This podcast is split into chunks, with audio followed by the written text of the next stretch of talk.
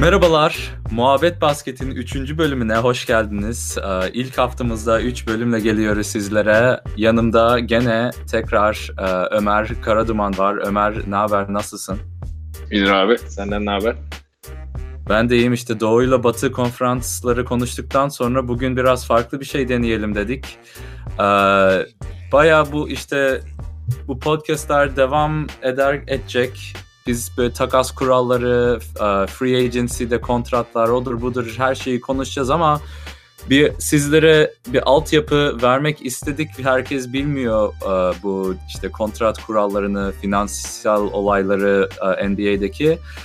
Geçen bölüm demiştik it's a business diye lafımız vardır NBA dünyasında. O yüzden bunlar gerçekten önemli şeyler. Ömer sen yani genel kapsam olarak bu NBA'in finansal olayları senin nasıl merakını çekiyor mu? Yani ilgileniyor musun? Ne kadar biliyorsun? Sana bir sorayım dedim ilk önce. Ben e, yani bir miktar e, biliyorum çok detaylı bilmiyorum ama şey bana çok ilginç geliyor mesela. E, bizim Türkiye'de veya Avrupa'da alıştığımız futbol kulüpleri olsun veya basket kulüpleri e, o kulüplerin istediğince oyunculara istediği paraları verebilmesi. Yani bazı kurallar var yine de e, çok büyük kontratlar verebilmesi ve takımlar arasındaki ciddi gelir farklılıkları e, biraz mesela futbolda atıyorum İspanya'da Real Madrid Barcelona vardır. E, bir Celta Vigo'nun alt ligden gelip 3-4 e, sene içerisinde onları devirmesi çok zordur. Ama ilginç bir şekilde e, yani ilginç bir şekilde değil. Sebebi aslında bu finansal e, sistem buradaki kontratlar, işte limitler falan. NBA'de ve Amerika'daki birçok sporda işte Amerikan futbolunda, beyzbolda, bu sokeyinde neredeyse hepsinde böyle bir kötü takımların bir süre sonra iyi olması, iyi takımların bir süre sonra kötü olması e, bu biraz böyle e, bana değişik geliyordu yani nasıl oluyor diyordum. Ben çünkü NBA'yi takip etmeye başladığımda Golden State e, yani ben küçükken NBA e, izlediğimde Golden State ligin en kötü takımlarından biriydi. Çok uzun bir süre öyle kaldı. E, şimdi mesela Golden State e, kaç senedir? E, bu işte kontratlar, e, işte rookie'ler bunlarla birlikte bir her takım yükselişe geçip düşüşe geçebiliyor. Oradan merak ettim ben. Ee, çok detaylı bilmiyorum. Bugün ben de bayağı bir şey öğreneceğim diye düşünüyorum.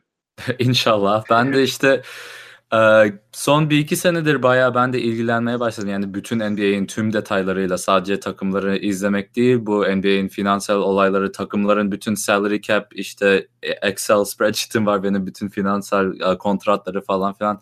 Hepsi elimde. E, kuralları da işte geçen sene yazın bayağı öğrenmeye başladım. Bir konferansa gitmiştim. Ve bu işte nedenini nedeni de var aslında bu NBA'in salary cap dediğimiz şeyin olması. Çünkü NBA NBA her takımın sahipleri var. Sahipler de beraber bir yönetim kuruyorlar ve hepsi beraber karar veriyor bunlara. Aynı zamanda oyuncular da bir NBA's Player Association diye bir yönetim var. Onlar da onlar da e, sahip takım sahipleriyle hep negotiation yani e, bir muhabbet içindeler, bir e, anlaşma içindeler. Her 7 sene mi 8 sene mi ne e, yeni bir kontrat imzalıyorlar. Hatta 2010 sezon 2011 sezonunda e, lockout vardı. Bu lockout'un sebebi de sahiplerle oyuncuların arasında anlaşma sağlayamaması anlaşma sağlamayınca yani bazen lig bile olama, olamayabiliyor bir sene boyunca. Anlaştılar bu sene yine 2017'de gene yeni bir kontrat imzaladılar. Um, anlaşabildiler Adam Silver'ın gelişiyle commissioner olarak NBA'in başkanı olarak uh, bayağı başarılı bir uh, performans sergiledi şimdiye kadar son 2-3 senedir. Ve anlaşabildiler. Şimdi NBA gerçekten dünya çapı bir spor olmak yolunda ilerliyor ve en sağlıklı dönemlerini yaşıyor gerçekten para konusunda, izleyici konusunda, popüler popülerizm konusunda. O yüzden böyle bu kurallarda önem önemsi önemli. Tüm takımlar sanırım marka Aynen. değeri olarak bütün takımlar 1 milyar doların üstüne çıktı sanırım. En az. Değil mi? En az. Evet. En evet. herhalde en düşük e, Grizzlies'dir. Grizzlies dahi bir buçuk ee, milyar eder yani Grizzlies evet. bile. Şimdi her takım e, para kazanıyor diye bir şey yok ama para kaybeden yani para kaybeder derken profit yani sahiplerin banka hesabına para geçmiyor. Ee, böyle bu bu takımlarda şey e, revenue sharing diye bir kapsam var. Para kazanan takımlarla para kaybeden takımların arasında eşitleniyor NBA'in aldığı para. Bütün takımlar aynı gibi oluyor. Bu da bir neden. Yani bütün takım ta, bir takım Manchester United gibi işte ne bileyim Fenerbahçe dört büyükler gibi bizim ligde e, her sene her sene önde giderse diğer kaybet para kaybeden takımlar istemez bunu ve takımını satar. Ta, yani çok farklı farklı şeyler oldu. O yüzden böyle bir sistem kuruldu. Neyse sorulara geçelim. Ömer ben... bayağı güzel sorular hazırladın bu arada takdir ediyorum. Teşekkürler. Ben e, şeyle başlayayım. Yani e, bu mesela ülkemizdeki futbola e, genç oyuncu yetiştirme biraz daha altyapılardan, spor kulüplerinin kendi altyapılarından oluyor. NBA'de, NFL'de, NHL'de, e, Amerika'daki birçok spor e, dalında yeni oyuncuların e, spora dahil olması, profesyonel spora dahil olması üniversiteler aracılığıyla oluyor ve e, draftla oluyor. Bütün oyuncular bir havuza koyulup tek tek seçiliyor. Draft'ta da belki bir gün e, ekstra şey yaparız ama. Ben oradaki kontratların neye göre belirlendiğini merak ediyorum. Yani bir e, birinci sıradan seçilen e, mesela geçen sene Markel Fultz, Lonzo Ball e, bunların kontratları neye göre belirleniyor? Yani ben kontrat imzalamıyorum diyebilir mi? Çünkü Lonzo Ball'un e, babası Lavar Ball e, Philadelphia seçerse Lonzo'nun Philadelphia'da oynamak istemeyebileceğini söylemişti. Yani böyle bir şey mümkün mü? Oynamayabilir mi? Başka takıma gidebilir mi? Başka takıma gidiyorsa o zaman e, bu adil olur mu? E, bununla başlayalım istersen. Başlayalım. Ya şöyle baya bir etken var aslında bunda ama en önde şey geliyor. İlk 30 birinci rounda seçilirsen senin garanti iki sene kontratın garanti. 4 senelik kontrat imzalıyor her birinci roundaki 1 ile 30 arasında seçilen oyuncuların. Garanti 2 sene kontratı var. Son 2 senesi de takım opsiyonu. Yani takım opsiyon ne demek? Opsiyonu da anlatayım. Yani takım seçebiliyor. Ben 3. senesinde ben bu oyuncuyu istiyorum ya da istemiyorum. Üçüncü senesini belirledikten sonra o kararı verdikten sonra bir daha dördüncü senesinde de karar veriliyor. Şimdi bu numaralar neye göre belirleniyor? Se- seçildiğin sıralamaya göre mesela 2018-2019 yılında birinci seçilen e, oyuncu DeAndre Ayton e, 6.8 milyon dolar kazanıyor. İkincisi 6 milyon dolar, üçüncüsü 5.5 milyon dolar ve böyle aşağı doğru iniyor. 30. sıradaki oyuncu da 1.3.5 milyon dolar kazanıyor. Böyle ilerliyor. Yani Evet, Mesela. DeAndre Ayton e, Phoenix Suns'ta ben oynamak istemiyorum diyebiliyor mu? Bu iki senesi ha. garanti yani. iki sene oynamak zorunda. Aynen. O, ona da gelelim. Şimdi takım seni seçerse pek bir şansın yok. Ee, o takım seni seçti. Orada oynaman lazım. Ama şöyle bir şey var. Diyelim mesela bunu Porzingis 3 sene 4 sene önce mi ne, yaptı. Porzingis'in yani draft olduğu sene. Porzingis Philadelphia'ya e, physical'ını göndermedi. Yani medikal raporunu göndermedi. Ve bu medikal raporu gerçekten takımlar için en önemli şey. Çünkü yani bazen e, red flag diyoruz. Kırmızı bayrak böyle işaretliyorlar. E, sakatlığı dizinde diyelim bir sakatlığı var. E, bu ileride oynayamayacak. O oyunu direkt yani oyuncu ne kadar iyi olursa da olsun seçmiyor. Takımlar böyle listeleri de var. Yasak listeleri kuruyor herkes. Porzingis ama bunun eline elde edebildiği kontrolü medikal raporuydu. Philadelphia o zamanlar hala tank'in tam ortasındaydı. Yani NBA takımı bile değildi. Yani G League takımı gibi bir şeydi Philadelphia'nın kadrosu o zamanlar. Porzingis de gitmek istemedi. O yüzden bir de zaten yurt dışında oynayınca biraz daha soru işaretleri var oyuncunun. Medikal raporunu tuttu ve Philadelphia o riski alamadı. Gitti kimi seçti? Galiba sene Jalil Okafor'u seçti. Mesela Jalil Okafor değil de Porzingis'i seçseydi ne kadar farklı olurdu Philadelphia'nın e, gidişatı. Ama böyle yani el edebildiği tek kontrol o. Yani şey mülakatlar da var tabii. Her oyuncunun mülakatı da var. Yani gidip takıma ben sizle oynamak istemiyorum dersen yani hala seni seçebilir takım ama yani böyle elde kontrol fazla yok kontrol e, oyuncularda draft'tan sonra aynen.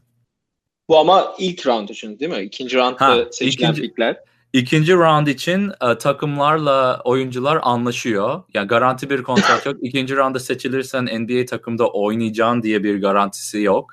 Uh, ama istersen de maksimum kontrat imzalayabilirsin bir ikinci round uh, oyuncu olarak. Hatta Alonzo Trier uh, rekor kırdı bu sene. İkinci rounda seçildi. Hatta seçilmedi bile. İkinci rounda bile seçilmedi. New York Knicks'in point guard'ı. Um, o senede 3,5 milyon dolarlık kontrat imzaladı ve bu birçok uh, first round pick yani birinci roundda seçilen oyunculardan daha yüksek. Mesela 7. ile 8. seçilen oyuncunun arasındaki miktarı kazanıyor şu an Alonzo Trier ve draft'te seçilmedi. İkinci round'un bu avantajı diyebilirsin ama garanti para olmadığı için ve bu gerçekten ekstrem bir durum olduğu için ikinci rounda seçilen oyuncular biraz daha şanssız kalabiliyor. Anladım. Yani e, bu iki senenin sonunda ama e, takım opsiyonu işte ilk turdan seçilen oyuncular Aynen. iki senenin sonunda takım opsiyonunu alabilir. E, takım e, opsiyonu dört seneye kadar gidiyor dedi değil mi? Aynen ee, ve bu opsiyonlar e, sezon öncesi karar verilmesi lazım. E, yani mesela Philadelphia Furkan'ın opsiyonu almadı. Üçüncü sene opsiyonunu almadı. Aynen ve bunu Ekim'de yaptı. Çünkü sezon başlıyordu. Sezon başlamadan önce o kararı yani bir daha gelecek sezon içinki kararını vermen lazım. Peki e, sözleşmenin süresi bittiği zaman team opsiyonla beraber takım opsiyonuyla beraber sözleşmenin süresi bittiği zaman rookie'lerin veya diğerlerin işte e, kontratlarının uzatma biçimleri, anlaşma uzat biçimleri, alabilecekleri para limitleri nelere göre belirleniyor? Aynen. Bu şimdi nelere göre belirleniyor? Elde ettiği kontrata biraz ona göre e, yani ilk kontratı neyse onun üstüne bir zam yapabiliyorsun. O zamın yüzdesi şu an e, yüzde otuz galiba. Evet aynen yüzde otuz e, zam yapabiliyorsun. Yok yüzde otuz zam yapmıyor, yapıyorsun değil. İstediğin kadar aslında maksimuma kadar istediğin bir şekilde e, uzatabiliyorsun e, rookie scale'dan sonra yani rookie kontrattan sonra. Maksimum onun maksimumu da %25 yani salary cap'in %25'i. Bu seneninki salary cap'i ne? Şimdi hemen söyleyeyim size. 123.7 milyon dolar. Yani bu sene kim imzaladı? Devin Booker'ın extension'ı bu sene mi başladı, seneye mi başlayacak? Unuttum. Bu sene başladı. Bu sene başladı. Devin Booker işte şu an 100, 123 milyonun %25'ini alabiliyor. Ama şimdi senin e, ileride soracağın sorunun bir tanesi de buraya geliyor. Derek Rose kuralı bunun bunu yüzde otuza çıkartıyor. Derrick Rose kuralı dediğimiz şey e, Derrick Rose 3. senesinde MVP oldu. Hala rookie yani ilk kontratında MVP oldu. All NBA seçildi. Ve bu başarıyı elde ettiği için maksimum uh, salary'sini bir üst, bir tık yükseltebilmesine izin verdi 2011'deki uh, salary cap anlaşması. Ve bunu yapabilmen için ilk 3 senende ya All NBA takıma seçilmen lazım ya bir defansif e, yılın defansif oyuncusu seçilmen lazım ya da MVP kazanman lazım. Bu üçün üçünden birini yaparsan e, %30'a çıkarabiliyorsun maksimumunu e, rookie scale'dan sonra. Hatta bu bu kural Oklahoma City Thunder'ı bayağı etkiledi. Çünkü Kevin Durant e, extension'ını yani uzatmasını e, anlaşmıştı ama bu Derrick Rose Rule kuralını elde ettiği zaman lig Kevin Durant'in kontratını yükseltti. Yani imzaladığı kontratın numarasını yükseltti. %25'ten %30'a çıkardı. Ve bu %30'a çıkardığı için, çıkarıldığı için Durant'in kontratı uh, tax, tax yani vergi, ödediği vergi de yükseldi. Ödediği vergi yükselince de James Harden'ı istediği kontratı imzalamamasına e, neden oldu. Bu yüzden de James Harden takas ettiler Oklahoma City Thunder. Ve bu kontratı yani Durant'in kontratı imzaladığı gibi kalsaydı ya da bu yüzde otuzluk bump yani yükseltmesini yani salary cap'ini etkilemeseydi Oklahoma City Thunder için bir iyilik yapsa, yapsaydı lig ki yapmaları lazımdı bence. James Harden hala Thunder'da kalabilirdi. Böyle bir e, enteresan bir durum da oldu e, bir işte 2011 senesinde. Galiba iki sezon evvel de e, Anthony Davis e, aynen. ucu ucuna kaçırdı sanırım şeyi. Aynen Anthony Davis de aynen %30 %30'luk max maksimumu imzalayacaktı. Hatta imzaladı. Kontratında şöyle bir şey vardı. Bu işte MVP olursan ya da All-NBA kazanırsan %30 ödeyeceğiz. Maksimumunu ödeyeceğiz. Ama kazanamazsan %25'inde kalacaksın. Çünkü ödeyemiyoruz %30'unu. Ve Anthony Davis sakatlık nedeniyle All-NBA takımına seçilemedi. Yeterince maç oynamadığı için. Performansı yoksa iyiydi. Yani yetiyordu bence. O yüzden bayağı kaç milyon dolar 20 milyon dolara yakın mı ne e, el, şey fark ediyor 5 sene boyunca. Zamları da katarsan %8'lik zamlar da oluyor her sene kontrata. Böyle bir e, tatsızlık oldu Anthony Davis için de. Ee, şimdi peki bu işte rookie'ler e, extension yapabiliyorlar. Hali hazırdaki oyuncular extension yapabiliyorlar. E, onlara veteran aslında diyoruz sanırım. E, Aynen. Şeyden sonra rookie extension'dan sonra işte ilk 4 sene rookie e, kontratıyla e, işte uzattıktan sonra da 3-4 senede öteki kontratta yani 7. ve 8. senenden sonra biraz daha işte bu veteran e, kontrat uzatması geliyor. Orada cap e, nedir peki şeyde? Ve bunların yılları ne kadar? Hani yüzde kaç e, takımın toplam maaşının yüzde kaçını bir veteran oyuncunun uzatması alabilir ve kaç sene imzalayabiliyorlar? Aynen. Bunlar o kadar da farklı değil aslında rookie extension'a bakarsan. Bir de şunu ifade etmek istiyorum. Rookie'ler yani ikinci roundlar illa 4 senelik kontrat imzalamıyor. 2 senelik kontrat imzalayabiliyor. 3 ya da 4 yıl yani 4 seneden az deneyimin varsa ligde her zaman restricted free agent oluyorsun. Restricted free agent'e de geleceğiz. Ama bunu belirtmek istedim. Hatta geldiğimizde konuşuruz onu.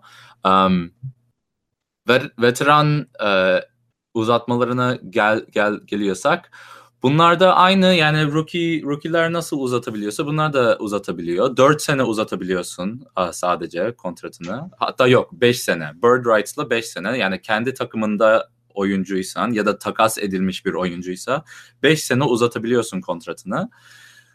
Ve bunu e, maksimumlar şöyle belirleniyor. 6 ya bu sene kendi takımında dediğini bölüyorum ama e, evet. free agent olarak 5 e, sene veremiyorsun yani free agent'tan aldığın bir oyuncuya e, veteran kontratı. Aynen. Free, şöyle şimdi takımlar oyuncularını tutabilmesi için özel kurallar yarattı lig. Bu işte bird rights denen olay. Bunu neden yaptılar? Çünkü takımlar draft yapıyor, oyuncular sonra istemiyor ya da aslında bu tamamen small market yani küçük marketteki takımları koruma amaçlı. Çünkü diyelim Memphis'e gitti, Kevin Durant Memphis'te seçildi diyelim. Herhangi bir star Memphis'te seçildi. E Memphis'i sevmedi. O yüzden bu restricted free agency kuralları var. Restricted free agency'ye geleceğiz. Ee, sonra bu işte bird rights olayı var. Takımlar kendi oyuncularına daha fazla miktarda para verebilmesi için kurallar yapıldı ve daha fazla para ver, verebildikleri için belki oyuncular kalmayı tercih eder gibi bir düşünceyle verildi bu kural, kurallar, kararlar pardon. Um, ama son dönemlerde görüyoruz ki oyuncular daha çok şampiyonluğa, daha çok legacy ya da işte e, popülerite yani daha para parayı zaten alırlar. Ayakkabıdır, işte Instagram'dandır, internettendir, e, sponsorlardandır. Parayı alabiliyorlar. O yüzden bu küçük marketlere korun, koruyacak kurallar pek de işe yarım, yarayamıyor. Ama bu Bird Rights olayı kendi takımında yani senin takımında 3 senedir e, takımdaysa bir oyuncu uzatmasını 5 sene yapabiliyorsun. 5 senelik kontrat imzalayabiliyorsun. Ve be, ve zamları da her sene zamları %8 olabiliyor. Şimdi baş free agency'den alıyorsan başka takımın bir oyuncusunu yani free agency'de kendi takımına katmak istiyorsan 4 sene 4 senelik kontrat verebiliyorsun maksimum. Ve sadece %5 zam yapabiliyorsun her sene. Ve bu fark da bayağı yani yukarıya çıkabiliyor. Yani hele çok deneyimli oyuncuysan zamlarınla beraber maaşın yükseldiyse kariyerin boyunca bu fark gerçekten kontrat boyunca 40, 50, 60 milyonlara çıkabiliyor. Yani Anthony Davis bu sene e, Pelicans'la uzatma imzalarsa alacağı para başka takıma gittiğinde alacağı parayla arasında 35-40 milyon dolar fark var diyorsun. Ya kontratın garantisinde öyle bir fark var aynen ama şimdi bu 5. senede de maksimum kontratı kazanırsa Anthony Davis bu fark çok daha azalıyor. Çünkü yani kontratın tamamı garantisine bakarsan bir tanesi 5 senelik bir kontrat, bir tanesi 4 senelik bir kontrat. Yani haliyle 5. senesi olmayınca kontratın garantisi çok daha yüksek oluyor. Ama 4. seneyi de garan 4. ay 5. seneyi de diyelim maksimum kontrat alabiliyor. Bu sadece daha riskli. Anthony Davis sakatlığı sakatlıklarıyla tanınan bir oyuncuydu son senelerde. Bu sene biraz hala sakat aslında bu sene. Sakatlanıp duruyor. Ama o 5. seneyi maksimum alacağı garantisi olmadığı için bu garanti biraz da e, oyuncuların içini rahatlatıyor, rahatlatabiliyor. Takımların da içini rahatlatabiliyor tabii. Anladım. Peki bir de bu işin diğer tarafı var. Ee, minimum kontrat. Aynen. Ee, işte bu sene mesela bundan iki sene evvel Isaiah Thomas e, full extension işte, işte dediğin cap'in %30'un hepsini alacak bir anlaşma imzalayacak deniliyordu. Sonra sakatlıklar falan. Bu sene Nuggets'la minimum kontrat imzaladı. Bu minimumun şekli neye göre belirleniyor? Yani deneyime göre mi e, ne kadar sene geçirdin veya bu kontratın uzunluğuna göre minimum kontratın şeyleri nasıl değişiyor? Tamamen deneyimine göre e, ilk sen oyuncuysan ve minimum imzalıyorsan ki bu demektir ki e, second round'a seçildin 840 bin dolarda başlıyor bir senelik deneyimin varsa 1.3,5 milyon dolardan başlıyor. 10 senelik tecrüben varsa 2.4 milyondan başlıyor. Ama şöyle bir şey var. Ee, minimum kontrat 2 yani 10 senelik deneyimin varsa 2.4 ile başlıyor dedim ama minimum kontratlar salary cap'e yani takımın finanslarına her zaman ikinci sene iki, de, iki sene deneyimli olan oyuncunun minimum kontratında vuruyor. Yani salary cap'ine öyle etkiliyor. Yani 3 10 senelik bir oyuncu minimum imzalarsa 2.4 milyon kazanıyor ama takımın finanslarında sadece 1.5 milyon dolar olarak etkiliyor. Ve bu gerçekten yardımcı oluyor bazı takımlara. Yani bir bu vergi ödeyen takımları gerçekten para kazandırıyor bu olay.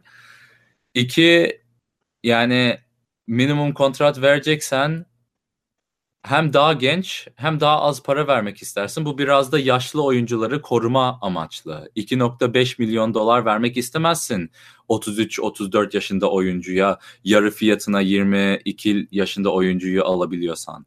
Ama şampiyonluğa koşuyorsan deneyim önemli, tecrübe önemli ve bunları korumak amaçlı sadece 1.5 milyon dolarlık bir uh, şey salary cap ödemiş oluyorsun o oyuncuya.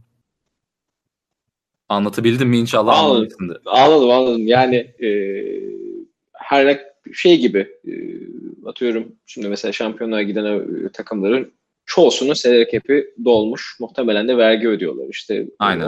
OKC çok ciddi vergi ödüyor. Ee, mesela bir veteran daha almak isterlerse e, ya yeni bir ekleme daha yapmak isterlerse e, işte genç oyuncu mu ekleyelim, veteran mı ekleyelim şeyinde ikisinin de bu salary cap'e etkisi aynı olacak ve ödedikleri şey sadece aradaki maaş farkı olacak. Yani o yüzden dediğin gibi e, Aynen e, öyle. Veteranlara bir tık e, şey açısından avantaj sağlıyor ufak da olsa.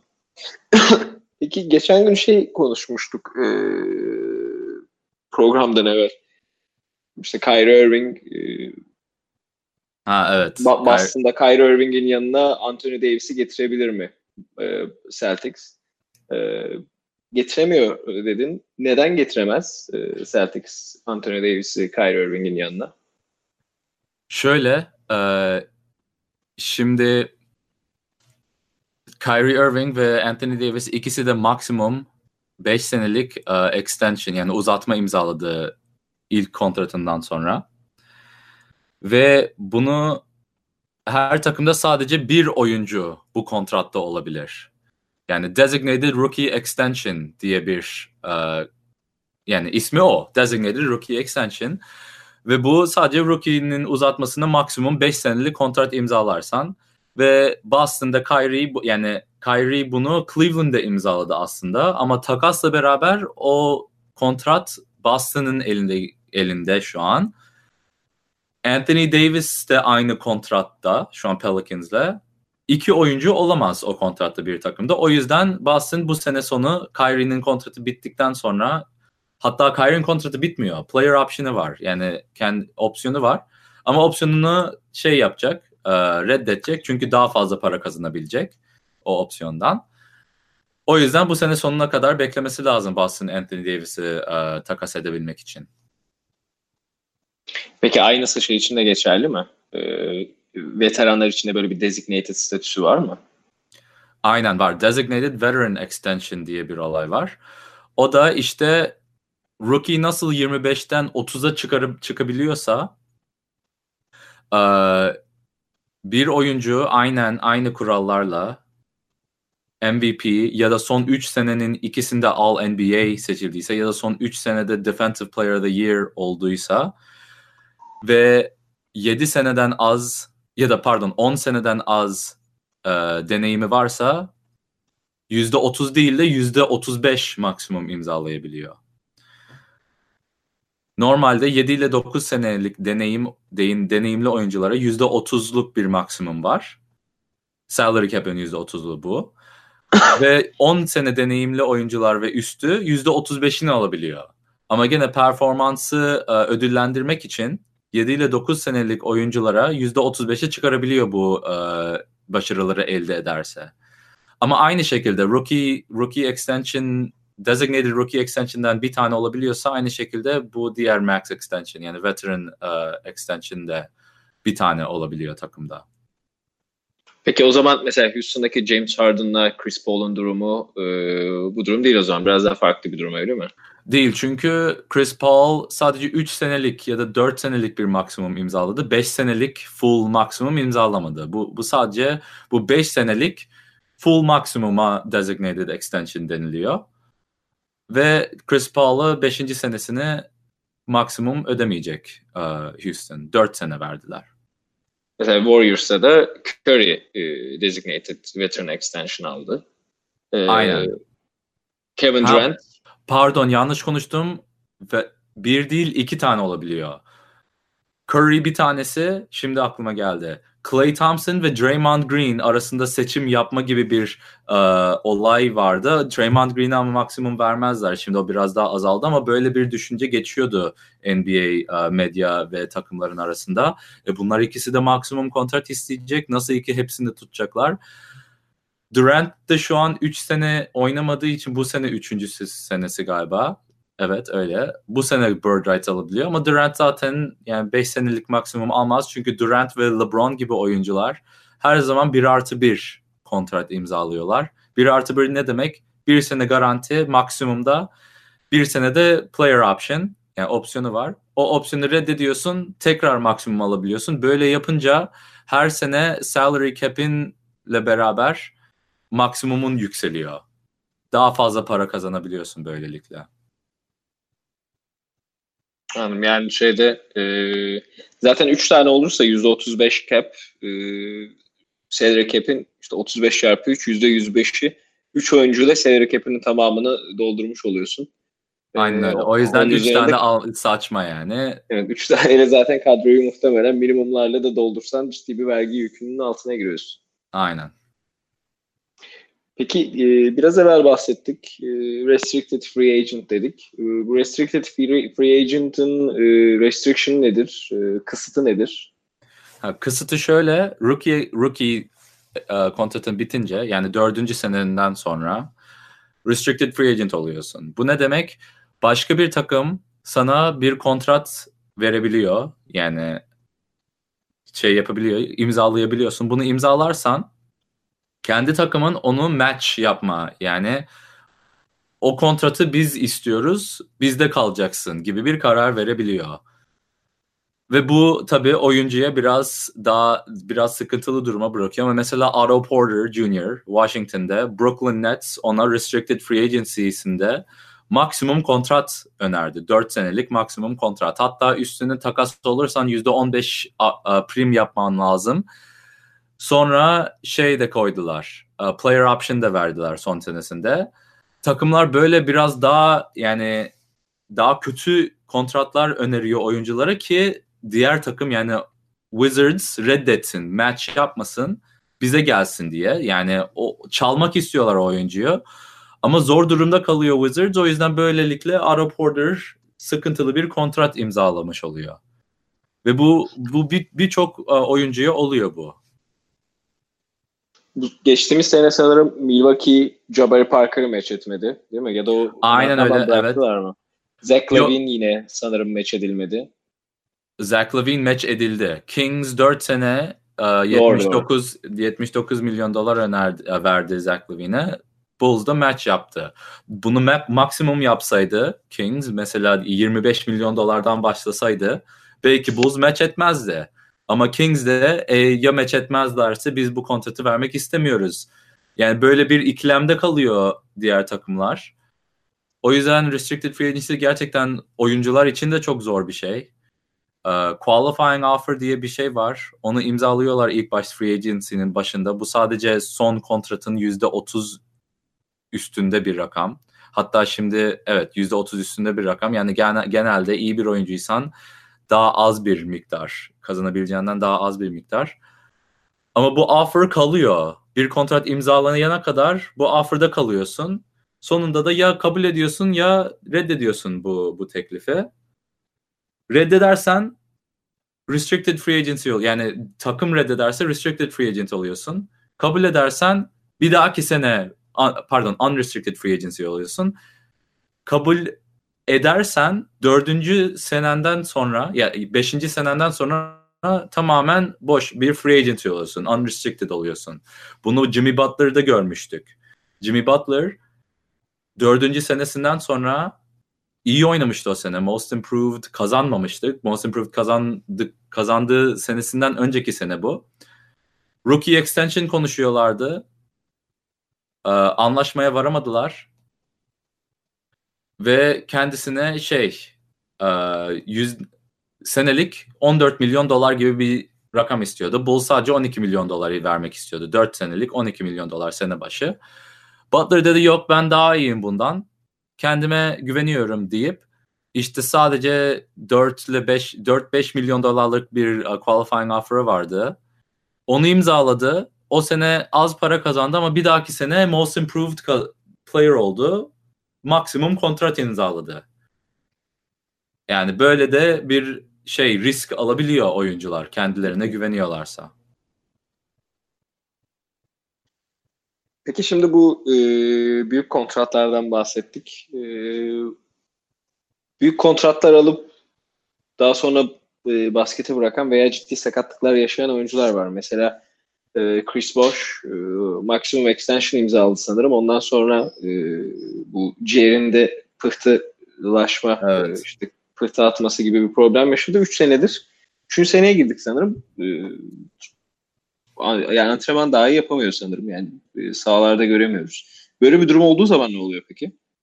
Şöyle bir sene oynayamazsan yani tam bir sene sezon değil bir sene oynayamazsan takım kontratını şey yapabiliyor. Yani e, ligle beraber doktorlarla beraber lig doktoru da bakması lazım takım doktoru da bakması lazım. Ve hem yani bir hem fikir olunca herkes tamam bu oyuncu oynayamıyor bir senede oynayamadı. O kontratı oyuncuyla anlaşıyorsun. Oyuncuyu alabiliyor mu onu ben bakamadım. O yani Chris Bosh o kontratın bir kısmını aldı. Yüzde yüzünü aldı mı emin değilim ha yüzde yüzünü aldı ama ne şey karşıladı sigorta takımın sigortası karşıladı Chris Bosh'un kontratı ve bu salary cap'ten kalktı Miami Heat'ten. Böyle şey böyle Anladım. oluyor yani. Çünkü geçen sene e, Miami Heat'in ödediği maaş 140 milyon dolar gibi bir şey gözüküyordu sanırım.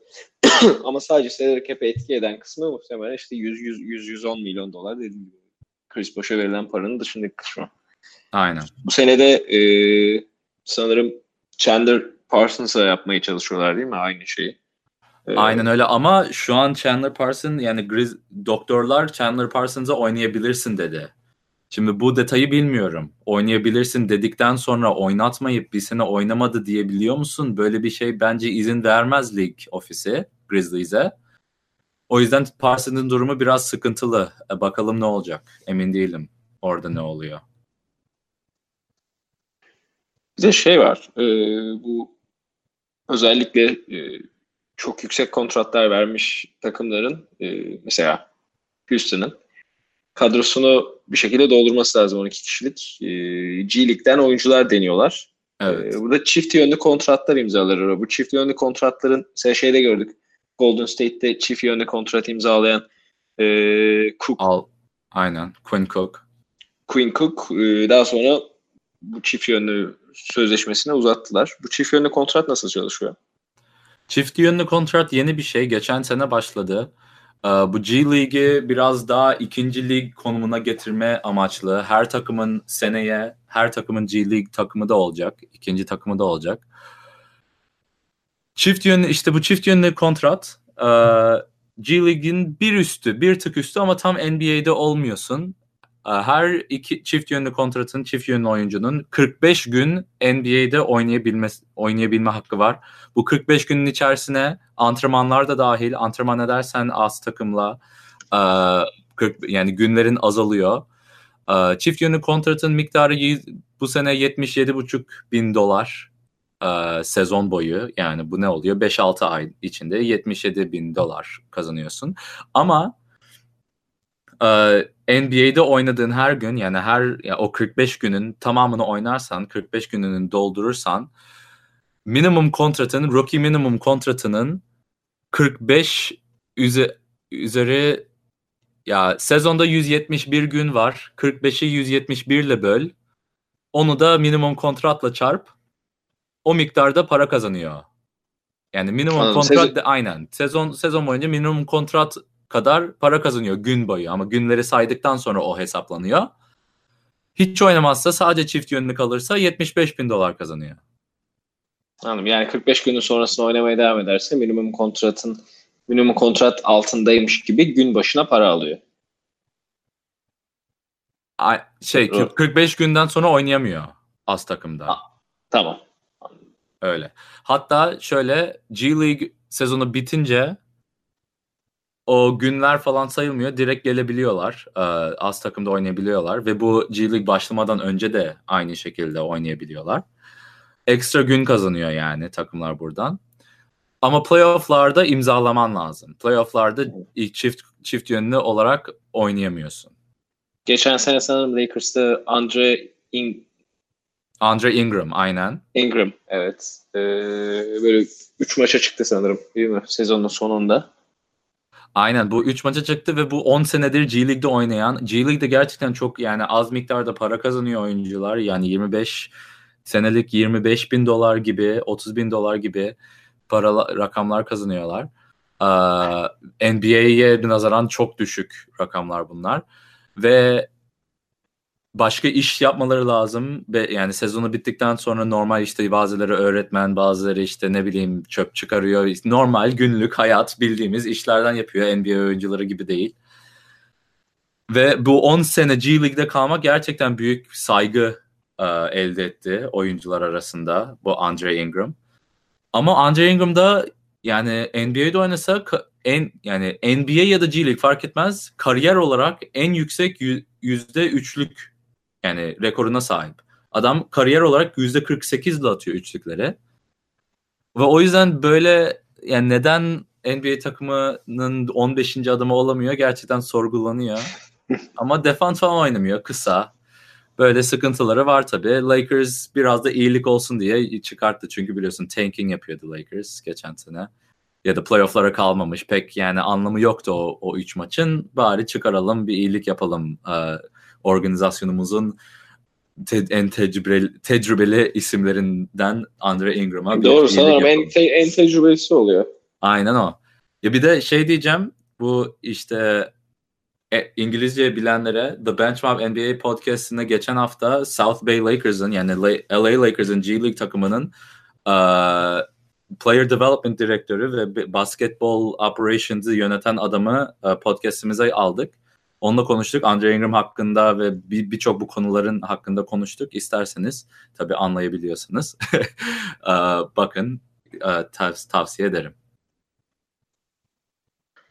Peki şimdi e, bu çift yönlü kontratta 45 günün sonunda oynatamıyor dedik. O zaman e, aslında genel olarak benim kafama takılan şeyler de var. E, bu oyuncuların serbest bırakılmasıyla alakalı. E, işte Austin Rivers'ı Phoenix alıp e, buyout etti, serbest bıraktı. Evet. Bu, buradaki kural nedir? Yani nasıl e, oyuncuları serbest bırakabiliyorlar, kontratlarını buyout edebiliyorlar? Aynen. Ya bu çift yönlü kontratı bitirmeden önce ben de yani lig takımlardaki çalışan adamlara da sorsan bütün detaylarını bilemiyor. Bilemiyor. Gerçekten bilemiyorlar. Ee, yeni kural e, herkes öğrenmeye çalışıyor. Ben de bildiklerimi aktarabiliyorum. Çok daha detayları vardır. Yani o 45 gün sonunda yani bir oyuncuyu 44 gün kullanıp sonra onu bırakıp sonra tekrar bir oyuncuyu alıp onu da 44 gün oynam oynatma gibi onları bilemiyorum. Çünkü o biraz da kuralı çiğnemiş oluyorsun. Yani çift yönlü kontrat oyuncuları sınırlamak değil, takımları sınırlamak. Takımların 45 gün hakkı olsun diye, oyuncunun sadece 45 gün hakkı olsun diye değil. O yüzden böyle kurallarda çok detayları açık açıklanacak. Açıklandığında size de aktarırız. Ama e, bu wave olayında, buyout olayını soruyorsun. Takımlar oyuncularını serbest Hı-hı. bırakmayı soruyorsun. Andre, e, Austin Rivers'ın 12 milyon dolarlık kontratı vardı. E, bu kontratı Phoenix takastan sonra wave yaptı. Yani buyout yaptı. Bu ne demek? Phoenix'in bu sezon salary cap'ine 12 milyon dolarlık Austin Rivers hesabı var. O parayı yani Austin, Austin Rivers'a ödüyor. Austin Rivers'a ödüyor. Buyout dediğimiz şey Austin Rivers bana 1 milyon 2 milyon dolar verip seni bırakalım. Yani anlaşmayla sen bize bir yani kontratın tamamını sana ödemeyelim bir kısmını sen şey bırak orta yani ortaya bırak takımdan ayrıl. Bu bazen oyuncuların da yapmak istediği bir şey olabiliyor. Çünkü diyelim bir takımın benim yani bir takımla anlaştın gibi. Tyson Chandler mesela Lakers'dan kontrat alacağını biliyor. Tyson Chandler'ın minimumu alacağı parası 2,5 milyon dolar. Tyson Chandler'ın Phoenix Suns'a 2,5 milyon dolar vermesi pek etkilemiyor çünkü o 2,5 milyonu zaten alacak. Ama belki Phoenix Suns buyout yapmak istemeyecek o 2,5 milyonu vermeden. Böyle anlaşmalarla konuşuyorlar oyuncularla. Anlaşınca şey yapıyor. Ama bu Wave'in bir başka kısmı da extend Wave and Extend diye bir olay var. Austin Rivers 12 milyon dolar kontratı vardı değil mi bir sene? Onu hı hı. 12 milyon dolar bu sene vurması yani bu sene etkilemesi için etkilememesi için 3 sene uzatabiliyorlar. Kontratın kalan kısmının kalan kısmını 2 ile çarpıp 1 ekle. Yani tek sene varsa 12 milyon dolarlık Austin Rivers'ın tek senesi vardı. Onu 2 ile çarp 2 artı 1 3. 3 3'e bölüyorsun. 3 senelik 4 milyon dolar ödemen lazım Austin Rivers'a. Bunun en büyük şeyi e, suçu Detroit Pistons e, yaptı. Josh Rivers'ı ne kadar kaldığını bilmiyorum kontratın buyout yaptığında. Ama 3 sene falan kalmıştı kontratında. Bu ne demek oluyor? 7 sene uzatıyorlar.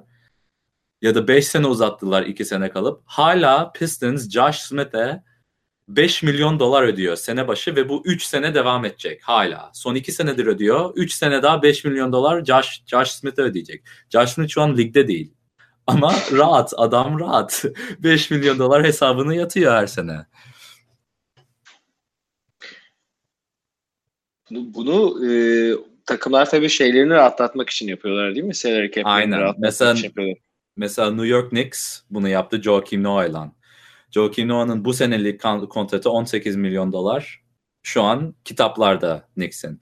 Ama seneye 18 milyon dolar daha ödeyecekti. O seneye alacağı parayı 3'e böldü. 3 seneye uzattı. Çünkü seneye maksimum 2 tane kontrat imza ya da bir tane kontrat imzalamak istiyorlar maksimum oyuncu. Kevin Durant'a para yetsin diye ve Joakim Noah'nın e, takas edeceğini düşünemedikleri için böyle extend and wave yaptılar 18 milyon değil de 6 milyon dolar ödeyecekler seneye Joakim Noah'ya ama onu 2 sene daha fazla ödeyecekler.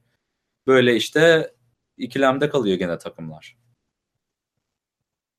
Peki bu Avrupa'dan takas ed- e, Avrupa'dan draft edilmiş oyuncular var. Bizim de birçok Türk oyuncumuz işte.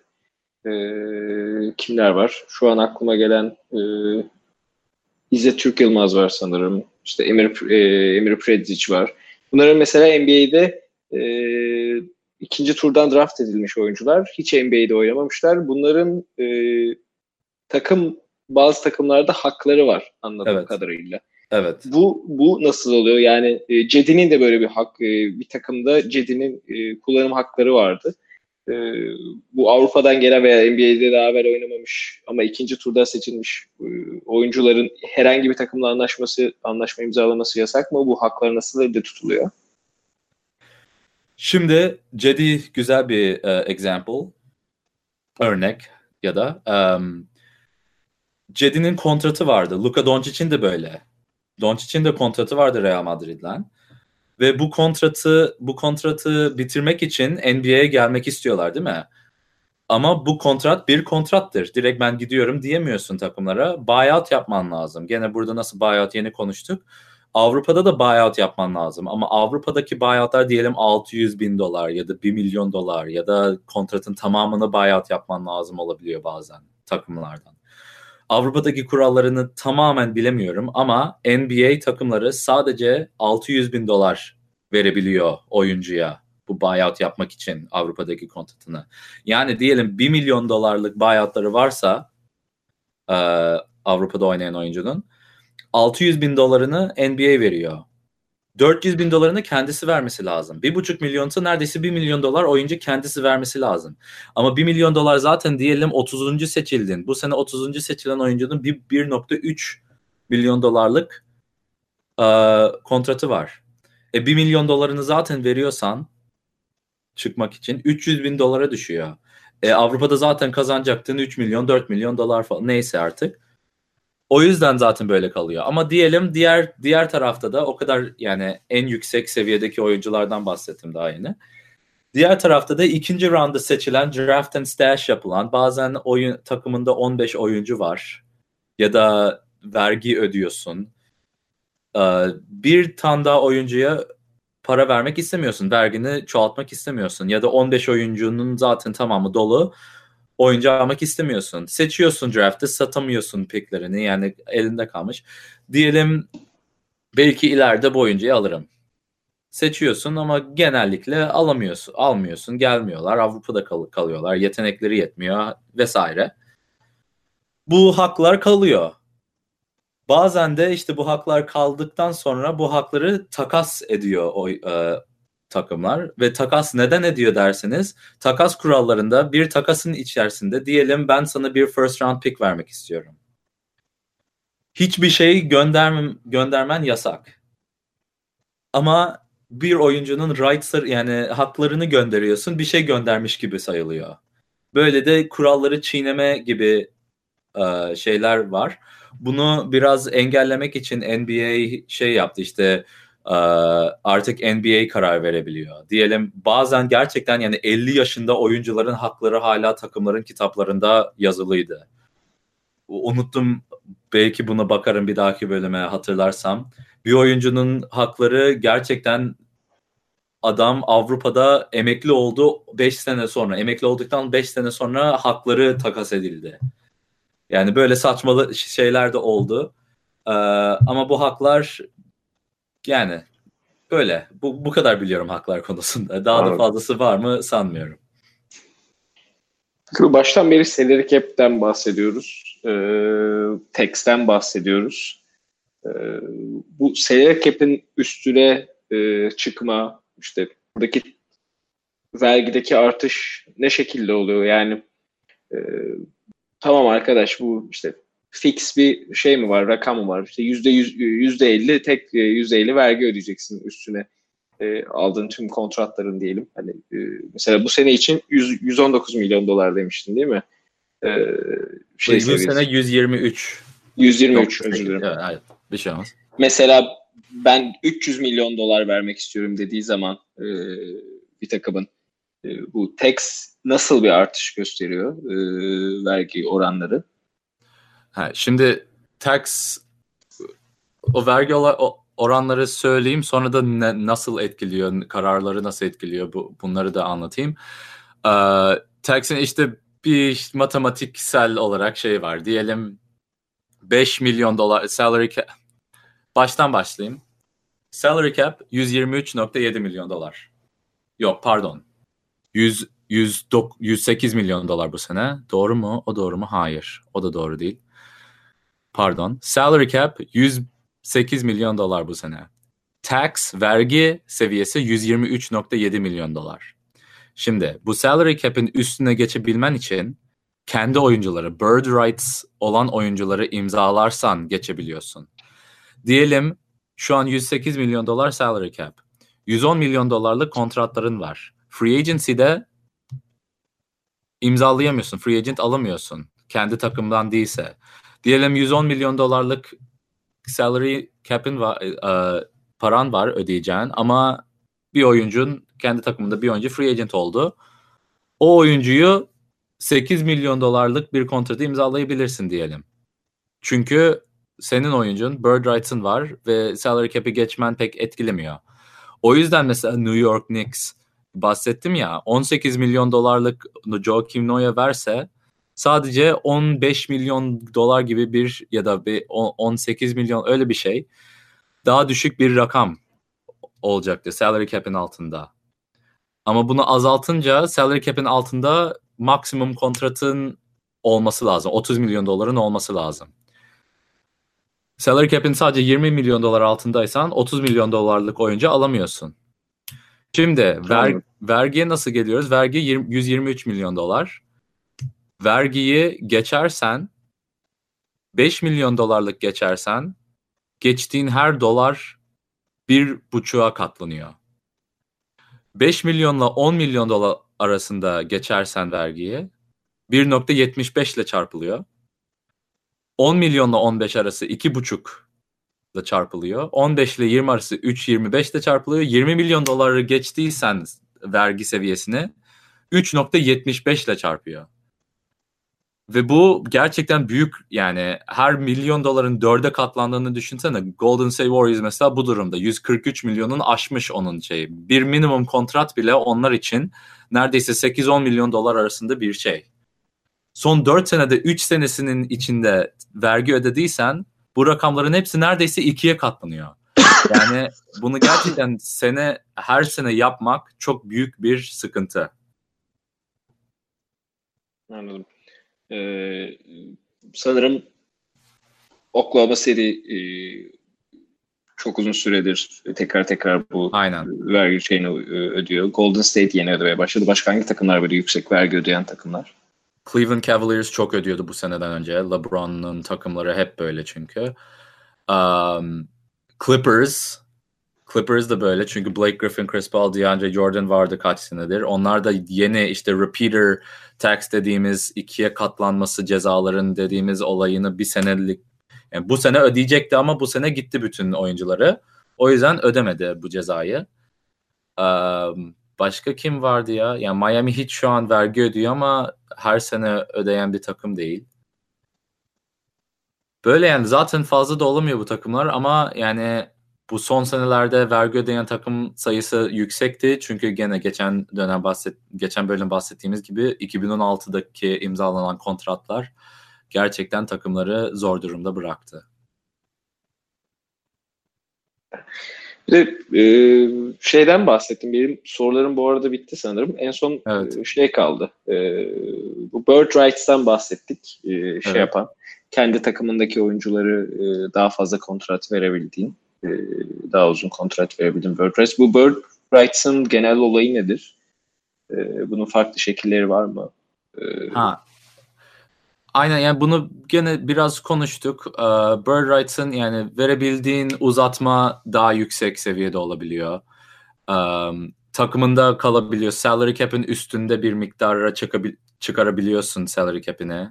Bird Rights'ın varsa oyuncuyla. Um, daha ne daha yüksek zam verebiliyor. Her sene %8 verebiliyorsun %5 vereceğine. 5 senelik uzatma imzalayabiliyorsun 4 sene yerine. Böyle daha çok yani dediğim gibi takımlar oyuncularını tutabilmesi için. Peki bu takaslarda bir sınırlama var mı şey dışında? Yani takımların salary cap'lerin üzerine çıkmamasının dışında da işte atıyorum mesela bu sene e, sanırım şeyin Sacramento'nun salary cap'inde bir boşluk var. mesela Sacramento Miami ile bir takas yaptığı zaman takas yaptığı oyuncuların e, maaşları arasında ciddi bir fark olabiliyor mu? Böyle o şekilde bir kural var mı? Var evet. Takaslar da karışık olabiliyor ama da en basit şekilde anlatmaya çalışayım. Ee, para yani gönderdiğin kontratlar 6,5 milyona kadar %70 %75 fazlasını alabiliyorsun geri. Diyelim 6 diyelim 5 milyon dolarlık oyuncu gönderiyorum.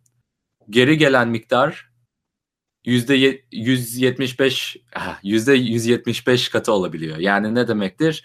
Ee, 8,5 milyon dolar. 8,5 milyon dolar gelebiliyor. Şimdi 6,5 ile 20 milyona kadar 5 milyon ekleyebiliyorsun. Yani 15 milyon gönderebiliyorsun, gönderiyorsam 20 milyon dolarlık oyuncu geri alabiliyorum. 20 milyonun üstünde ise yüzde 25 katı yani yüzde 25 daha fazla para alabiliyorum. Yani 20 milyon gönderiyorsam 25 milyon dolar geri alabiliyorum. Um, yani biraz daha detaylı ama böyle anlatayım. Vergi ödüyorsan fark etmez ne kadar para gidip geldiği. Her zaman sadece yüzde 25 fazlası getirebiliyorsun. Yani 5 milyon bile gönderiyorsan sadece e, 6,5 geri alabiliyorsun. Yani şeyin nedeni aslında bu diyorsun. Ee, mesela işte iki oyuncu takas edilmek isteniyorsa onun yanına koydukları e, işte kadronun 15, 16, işte 13. 14. oyuncusunun orada bulunmasının nedeni e, Aynen. bu sınırlar içerisinde kalması. Aynen öyle. Mesela Marshawn Brooks niye var deal'larda? Marshawn Brooks niye var? Çünkü yani ya e, o kadroda yer yok. Yani yer azaltması lazım. Ya da işte 200 bin dolarlık bir fark lazım. Farkı kapatman lazım. O yüzden bir minimum kontrat gönderiyorsun. O yüzden böyle Toronto Raptors, Denver Nuggets, Boston Celtics gibi takımlar 15 kişilik kadroyu 15 NBA oyuncuyla doldurunca bu kararlar daha zorlaşıyor. Çünkü kestiğin oyuncu gerçekten yani oynayabilen bir oyuncu ama Pelicans'a baktığında kadronun son 7'si zaten o kadar da önemsediğin oyuncular değil. O yüzden koyabiliyorsun öyle rastgele oyuncu. Pek de etkilemiyor. O yüzden kadronu geniş tutmanın avantajları gerçekten çok yüksek ama tabii geniş değilse de böyle kolay kararlar. Kararların sadece zorlaşıyor takımın daha iyi olunca. Evet. Valla benim aklıma başka bir soru gelmiyor. Valla zaten daha fazla konuşursak dinleyici kalmayacak. Bayağı detaylı konuştuk. Burada bu kadar detayı gireceğimi sanmıyordum. Daha da var aslında. daha da var ama girmeye gerek yok. Merak ediyorsanız gene Twitter'da Iconic.tr ya da Instagram'da Iconic.tr, Instagram'da Muhabbet Basket. Twitter'da Muhabbet Basket handle'ı alındı ya. Muhabbet Altre basketimi alayım anlayamadım. Ama muhabbetbasket nokta e, at gmail.com'a da atabilirsiniz e, sorularınızı. Ne düşünüyorsun Ömer? Öğrendin mi bir şeyler? Ben e, şimdi şeyler biraz daha kafamda canlanmaya başladı. E, yani bu nihayetinde Basketball Reference e, web sitesinden ben de takımların şeylerine bakıyorum. İşte ne kadar anlaşma sözleşmesi evet. kalmış, e, ne kadar e, boşluğu var şeyinde. E, verebileceği maaş var diye. Ama tabii bu tür e, detaylar bazı olası işte free agent'ten e, alınmasını oyuncuların veya takasları sınırlandırıyor. E, bunları özellikle dikkat edeceğim bundan sonra bakarken.